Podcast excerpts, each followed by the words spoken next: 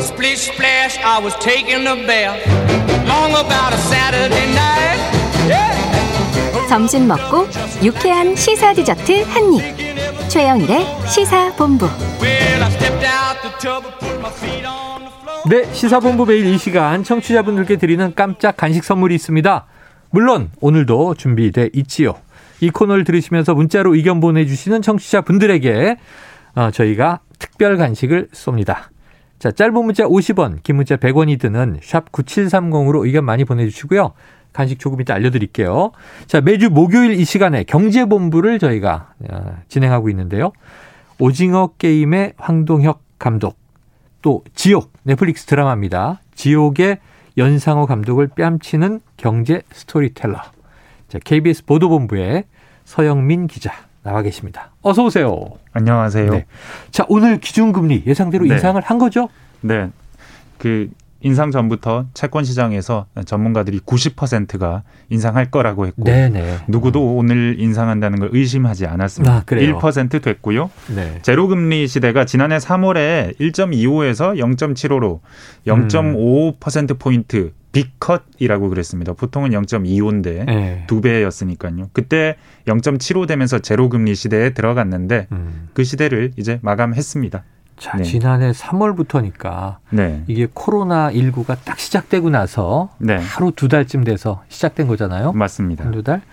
자, 그런데 이제 다시 1%대 금리 시대가 열렸다. 자, 그러면 향후에 인상이 좀 계속 될 걸로 예견이 됩니까? 그러면 내년 상반기 1분기 중에 한 번쯤 있지 않겠느냐 네. 아, 인상이. 내년 상반기. 네. 그리고 지금 예상대로 경기가 계속 회복 국면을 이어간다면 네. 어, 상반기에 한 번 더 혹은 뭐 3분기, 4분기 중에도 한 번 더 뭐 내년에 어. 한두 차례 이상은 있지 않겠느냐. 네네네. 그렇게 보고 있습니다. 그런데 이게 미국 상황을 봐야 됩니다. 그렇죠. 오늘 FOMC 의사록 나왔는데 네. 보니까 좀 물가가 좀 구조적인 것 같다. 어쩌면 금리 인상이 좀 빨라질 수도 있을 것 같다라는 언급도 어, 있거든요. 미국 연준 쪽에서. 네, 사실은 미국은 여덟 달을 벌어놨습니다. 지금 음. 계속 그 양적 완화의 양을 줄여가는 절차에 있거든요. 지금. 테이퍼링이라고 계속 네. 얘기해 왔죠. 네, 그 절차 동안에 시간을 벌 수 있는데 그래서 음. 상반기까지는 안 올릴 것이 거의 확실시된다고 봤는데 네. 혹시 미국이 상반기에 금리를 올린다면 네. 우리에게는 조금 더 부담이 될 가능성은 있습니다. 그건 봐야 됩니다. 그래요. 구조적이라는 얘기가 보고서에 나왔다. 네. 사실은 이제 뭐 파월 의장 등 그동안 얘기를 들어보면 인플레 걱정 나오고 또 금리 인상 우려 나오고 네. 테이퍼링 우려하고 네. 주가 막 이제 하락 조짐 보이고 그럴 때 맞습니다. 계속 안심시켰잖아요. 네. 인플레도 반짝이다. 이거 오래 안갈 네. 거다 그랬는데 아까 구조적이라는 표현이 나왔으면 조금은 엄중하게 보는 건가요? 아, 지금 상황은 네. 어, 어, 지난주에도 말씀을 드렸는데 예. 아마 한 몇 주째 말씀을 드릴 텐데 예. 전문가들이 잘 모릅니다. 지금 공급망의 병목 현상이 언제까지 갈지 아무도 모릅니다. 네. 며느리도 몰라. 뭐 네, 올 겨울로. 끝났으면 좋겠다. 끝날 거야. 네. 이런 종류의 컨센서스는 아. 있는데 이거 역시 바람입니다. 바람이다. 바람 좀 더 봐야 합니다. 자, 이 금리를 올린다. 그럼 우리 또 네. 경제 선생님이시니까. 네. 그럼 이게 결국은 그 통화에 고삐를 준다는 거잖아요. 당국이. 지금 물가가 많이 올랐습니다. 10월 달 소비자 물가가 3.2% 네. 올랐습니다. 어, 이게 그렇죠, 그렇죠. 이게 한 10년, 거의 한 10년 만에 가장 높은 숫자입니다. 음. 올릴 만도 하죠. 네. 경기도 오늘 같이 경제 전망도 발표했는데 올해 4% 성장할 거래요. 어. 다른 기관들에서 4% 올해 어렵게 됐다. 3분기가 좀 낮다 그랬는데 네. 한국은행은 그대로 그래도 한다? 4% 오, 한다는 겁니다. 그래요? 민간 소비가 살아나고 있기 때문에 음. 대외적으로 보면 원자재 인플레, 뭐 인플레, 그리고 뭐 국제 유가 지금 미국 비축유 푼다 그러고 네. 우리도 일본도 다 따라서 한다고 하죠. 음. 근데 지금 우리가 금리 올린다고 이 음. 대외 요인을 좌지우지할 수는 없을 거거든요. 네, 네. 어, 그러니까 지금 뭐 물가 상승률을 얼마나 잡을 수 있겠느냐. 이 요거는 사실 약간은 조금 의문이 되는 지점이 있기도 하긴 합니다. 지금. 아, 네. 의문이 저 의문이 네. 있는 지점이 있다. 이렇게 네. 말씀을 해 주시니까 네. 자, 금리야 지금 뭐 성장률도 예상하고 그랬을 때 올린다면 올릴 수 있는 시점인데 네. 우리 경제가 받을 충격도 뭐 그렇게 크진 않을 것 같다. 네.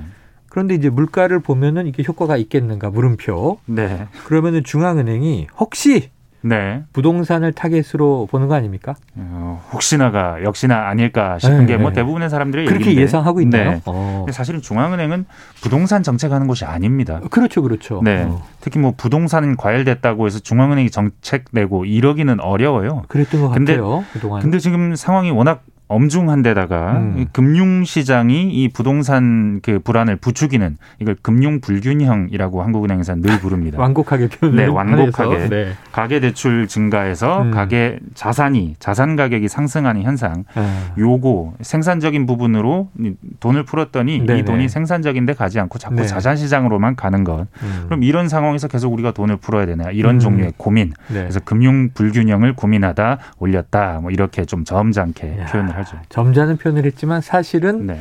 이 우리가 얘기하는 엄청나게 많은 유동 자산이 네. 생산적인이라고 한다면 뭐 기업의 투자나 네. 주로 주식 시장으로도 간접 투자를 하는 거니까 네. 그렇게 흘러가지 않고 부동산으로 자꾸 흘러가는 네. 이유.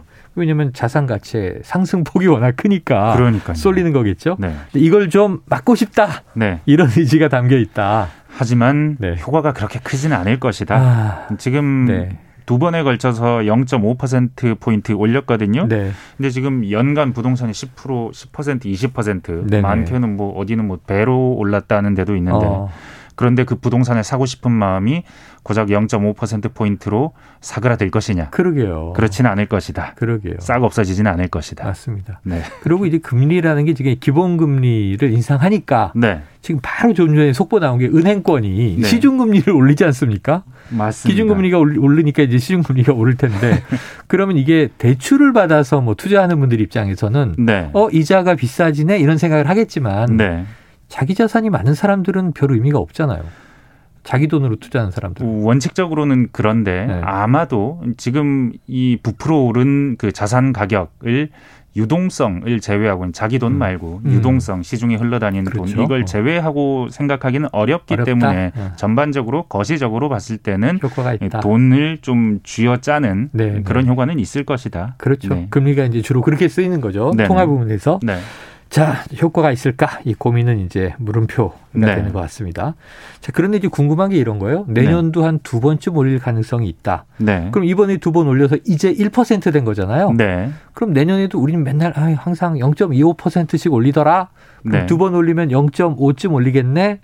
그럼 내년 후반에 1.5%쯤 되려나 이렇게 예상이 가능한데 네. 이한 번에 팍 올리면 안 되는 거예요. 그러면 사실 많은 사람들이 부동산만 생각하는 많은 사람들은 기준금리를 확 올려서 네. 정신 차리게 해야 된다라고 하거든요. 네네네. 효과가 그럼- 좀팍 와야죠. 그럼 정말로 부동산 사고 싶은 마음이 싹 가실 수는 있습니다. 네. 뭐한 0.5씩 한 두 번, 세 번, 네 번 이렇게 올려서 한 3%한 네네. 번에 만들어 놓으면 네. 확 시장에 네. 반응은 있을 수 있는데 그러면 난리가 납니다. 다른 일들이 네. 또이 금리는 그 네. 부동산을 잡는 칼이 아닙니다. 음. 그걸 그렇게 휘둘렀다가는 음. 일본 그 거품 꺼진 것들 네네네. 우리는 그냥 거품이 너무 부풀었다가 꺼졌다라고 생각하지만 네. 그 꺼지는 과정에 금리를 일본 중앙은행 금리를 너무 급하게 많이 올린 아. 그래서 순식간에 그 투자 의욕이 사그라든 네. 그 충격적인 사건이 있었거든요. 그래요. 그렇기 때문에 그런 일을 예방하려면 음. 금리를 가지고 부동산을 잡는 수단으로 온전히 쓰려고 해서는 안 된다. 야, 일본의 버블 경제 꺼졌던 얘기를 해주시니까 네. 제가 정신이 퍼뜩 나네요. 네. 그렇게 되면 안 되죠. 네. 그 이후에 일본이 얼마나 초과상관 다 저성, 태웁니다. 예, 저성장 기류로 빠져서 네. 그 부자 나라였던 우리가 부러워하던 한때 맞습니다. 모습이 음. 그다음에 이 고령 인구들 고생하고 말이죠. 자, 당장 큰 효과는 기대하기 어렵고 효과가 있을 만큼 또 확 올려서도 안 되고 그런데 또 올리긴 올리고 네. 아유 왜 올리는 거예요 그럼? 이게 다른 정책들하고 맞닿으면 이 조금씩 조금씩 조금씩 효과를 내서 좀 효과를 내지 않겠느냐. 아. 이를테면 뭐 금융당국의 제- 대출 정책 네, 그리고 뭐 네, 지금 네. 종부세 같은 세금 정책 어. 그리고 공급도 많이 한다니까.